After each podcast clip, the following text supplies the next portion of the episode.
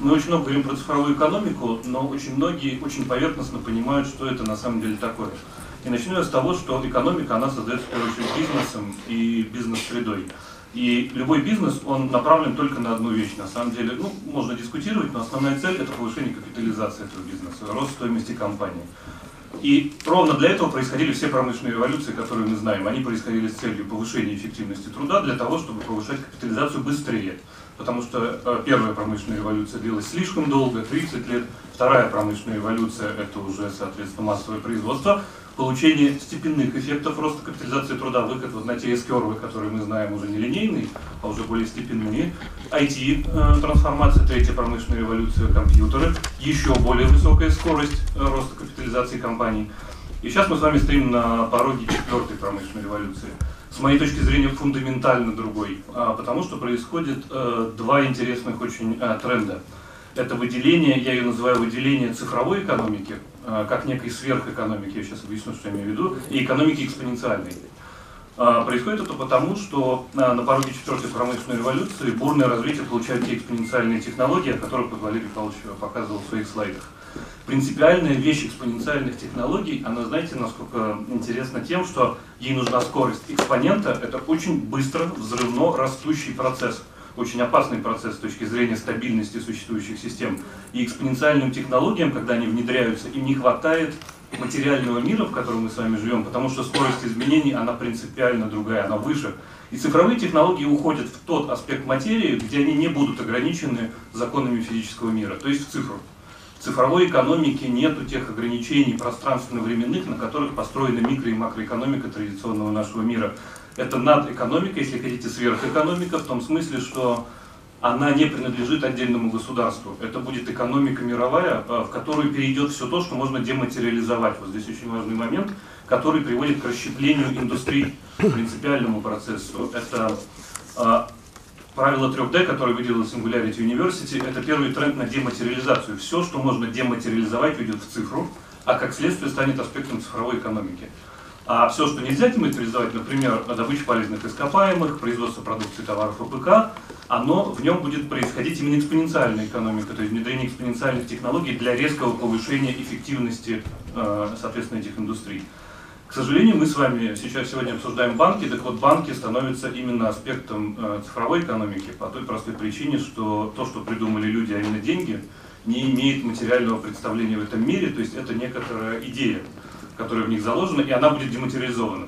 А следствием э, э, дематериализации, чего бы то ни было в цифровой экономике, будет два очень неприятных аспекта. Это демонетизация и демократизация.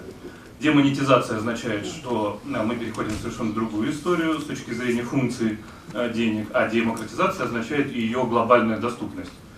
Вот, мне наконец-то принесли кликер, и я попытаюсь объяснить три основных тренда именно цифровой экономики. Про экспоненциальную мы говорить не будем, она больше аспект э, металлургов, нефтяников и производителей АПК, а поговорим именно про цифровую. А принципиально происходит две вещи. Первое – смена бизнес-моделей.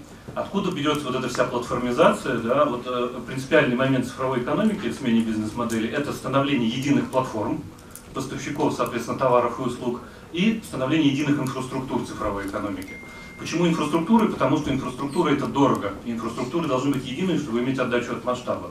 Продукты, которые производят банки или любые другие истории, они должны производиться очень быстро, потому что если вы придете на любую конференцию по цифровой экономике, там нарисован счастливый человек в центре, клиентоцентричность стоит в основе. А что такое клиентоцентричность? Это у меня каждый день меняются потребности, и банк должен успевать каждый день менять свои продукты под мои потребности а, платформы, потому что очень дорого сегодня искать клиентов. Клиенты всюду, везде, они в социальных сетях, они в огромном количестве различных вещей, поэтому происходит становление платформ. Не нужно мне, как банку, искать клиентов. Платформа знает все про клиентов. Я просто предоставляю свой продукт, который я считаю нужен каким-то людям платформе, а платформа говорит, каким людям он нужен.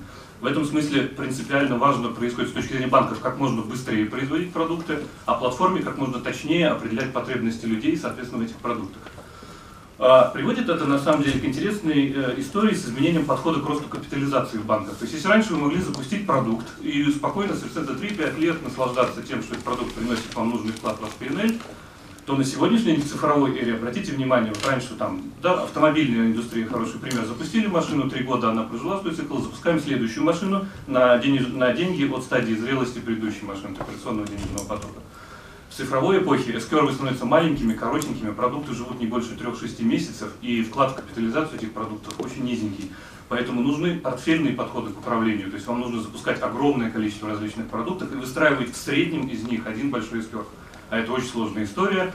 И в цифровой экономике, с моей точки зрения, в мире, наверное, есть ну, от силы 10 человек, которые реально умеют управлять портфельными инвестициями на такой и скорости. И большие данные. Как только мы с вами уходим в цифру, как только алгоритмы начинают генерировать нам на самом деле продукты и все вещи, они начинают генерировать и огромные объемы данных с экспоненциальной скоростью.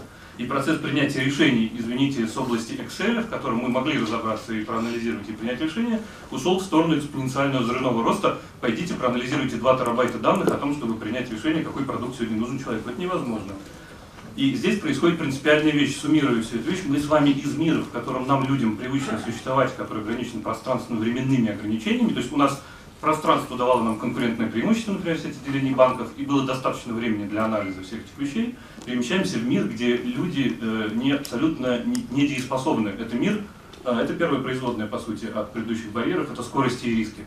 Огромная скорость изменений и необходимость управлять риском э, в портфельном понимании этого слова.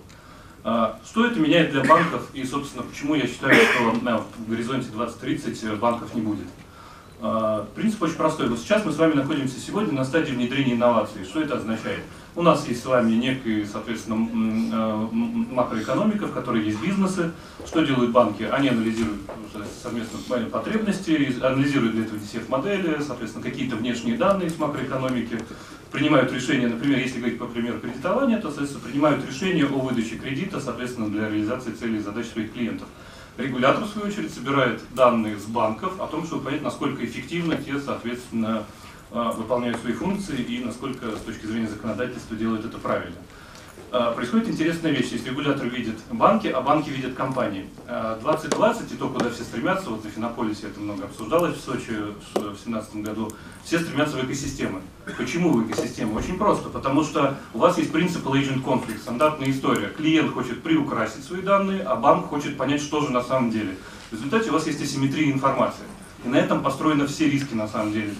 Все риски связаны с асимметрией. Что хотят банки? Они хотят эту асимметрию устранить. Они хотят понять, что же на самом деле происходит с клиентом, и поэтому идут в экосистемы. А экосистема это серьезное наращивание бизнес-сенсоров, вот этих вот красных точек. Чтобы мне вообще не надо было смотреть, что происходит с клиентом, я на самом деле могу понять его экосистему по принципу «скажи мне, кто твои друзья, и я скажу, кто ты», проанализировать клиента в экосистеме, для этого требуется алгоритм анализа данных, и принять решение.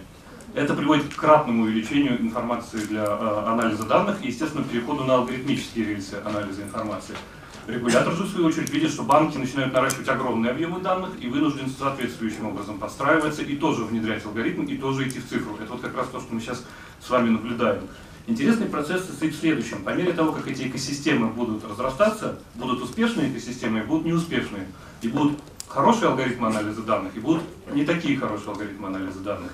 И мы с вами увидим слияние экосистем, мы неизбежно увидим укрупнение банковской системы, потому что они будут поглощать друг друга. Самый успешный алгоритм, Оскович абсолютно правильно сказал, the winner takes it all. Победитель получает все. Самый лучший алгоритм будет мгновенно инкорпорировать себя все больше и больше экосистем, все более качественные предложения. То есть если мы создаем с вами платформу, вот, о которой мы говорим, которая предлагает продукты, то самый качественный алгоритм будет всегда забирать у других, потому что он лучше всех понимает потребность, он лучше всех видит риск, и этот банк лучше всех себя чувствует в этом контексте. И дальше происходит интересная вещь. А если происходит схлапывание, давайте просто пофантазируем на эту тему. Происходит интеграция экосистем и, соответственно, схлапывание банков. В какой-то момент мы с вами поймем, что раз победитель получает все, то вся банковская система схлапывается в один банк, который имеет наиболее правильную экосистему и самый правильный подход к анализу данных. И как следствие, с моей точки зрения, происходит фундаментальная вещь, тот момент, который станет переломным с точки зрения экономик всех стран, это подход к единой платформе управления ликвидностью экосистемы, полное схлапывание банковской системы. А, я здесь не буду говорить, здесь есть разные видения относительно того, каким образом будет происходить укрепление, но самый принципиальный в следующем становление эффективного рынка. Полное устранение принцип асимметрии информации и переход к эффективным рынкам. Наконец-то к 2030 году, опять же говорю, технологически человечество готово создать эффективные рынки потому что нам не нужны теоретические посредники для того, чтобы э, обеспечивать необходимую ликвидность компании для их целей и задач. И э, чтобы не быть, э, как сказать, это вот такое видение, э, вот совершенно конкретный пример, который я со своей командой реализовал именно для целей там, сегодняшней презентации. Когда-то эта идея родилась в стенах Центрального банка, где-то, наверное, еще года на самом деле три назад.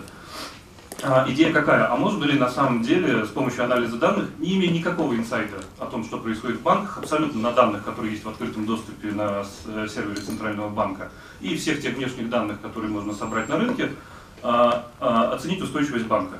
То есть, соответственно, без всякого инсайда, то есть абсолютно открытые источники. И мы построили модель, которая, собственно, собирает большое количество макростатистики, а также берет данные с э, сервера Центрального банка. А, соответственно, выгрузили всю абсолютную информацию, которая есть, соответственно, у банках на сервере Центрального банка, и дополнили ее большим количеством макрофакторов, после чего построили макроэкономические модели того, как развивается макроэкономика, и э, построили привязки, соответственно, к тем данным, которые Э, описывают банки. Построили, по сути, э, модель того, как изменяются показатели банков в привязке к различным сценариям макроэкономики и, соответственно, к привязке к истории с отзывами лицензий банков. По сути говоря, обучили нашу модель прогнозировать отзывы лицензий банков на тех данных, э, по сути говоря, взяли просто историю поведения Центрального банка, как он отзывал лицензии, взяли, соответственно, те данные, которые есть в открытом доступе, и построили модели. И вы будете приятно удивлены, мы правильно прогнозируем за три месяца до отзыва или банковской лицензии, в 81% случаев можем прогнозировать за три месяца э, решение Центрального банка. Это к вопросу о том, у нас, конечно, есть ошибочные вещи, связанные с тем, что инсайды пока еще никто не отменял. Э, вот, видите, типичный пример банка Н, я здесь специально осознанно не ставлю логотип, но это реальный банк, соответственно, из банковской системы, лицензия которого была отозвана в 2017 году. Это вот тот самый интегральный показатель э, как бы вероятности э, финансовой, мы назвали его показатель финансовой неустойчивости банка. Вот видите, как он меняется. Э, принципиальная история, и вот там в какой-то момент у него было два таких пиковых, соответственно, показателя, вот на том последнем лицензия была отозвана. Вот здесь интересный принципиальный момент. Мы можем не только просто вот этот индикатор, мы можем сказать банку, на самом деле, вот абсолютно то, о чем говорил Валерий Павлович, мы можем не просто и то, вот, о чем еще у Романа мы услышали в презентации, мы не просто можем прогнозировать, мы можем очень четко сказать, в чем конкретно проблема задолго до того, как эта проблема возникает. И вот это, с моей точки зрения, предиктивный подход, э, превентивный подход э, к управлению этими вещами, он принципиально другой в истории, соответственно, цифровой экономики. И я считаю, что это вот э, то самое непосредственно самое важное изменение, которое нас ждет в ближайшей перспективе. Вот. Ну а в дальнейшей перспективе там свое видение я озвучил, позиция дискуссионная с моей точки зрения, но вот э, с моей точки зрения цифровая экономика, опять же говорю, мы должны всегда четко понимать, цифровая экономика – это экономика, не созданная для людей. Это экономика машин, созданная машинами для машин. И вопрос, нужно ли там регулирование, конечно, нужно. И я вас уверяю, просто так, чтобы немножко повеселиться в завершении моего доклада, появятся виртуальные тюрьмы для алгоритмов, появится виртуальная полиция, в которой будут работать алгоритмы, и в цифровой экономике будут работать цифровые методы. А вот в экспоненциальной экономике, к вопросу, останемся ли мы без работы, на самом деле нет, не останемся. Конечно, экономика в том, из материального нам надо кушать, и нам нужно с вами добывать полезные ископаемые и производить металл, например. Поэтому мы с вами будем заниматься экспоненциальной экономикой, а вот, скажем так, вот эта вся э, регуляторная, скажем так, история, если, опять же, технологически я прав, она уйдет именно в сферу высоких технологий и именно формирование, э, скажем так, именно прогноза, возможности прогнозировать изменение ситуации и ухода абсолютно в алгоритмическую плоскость.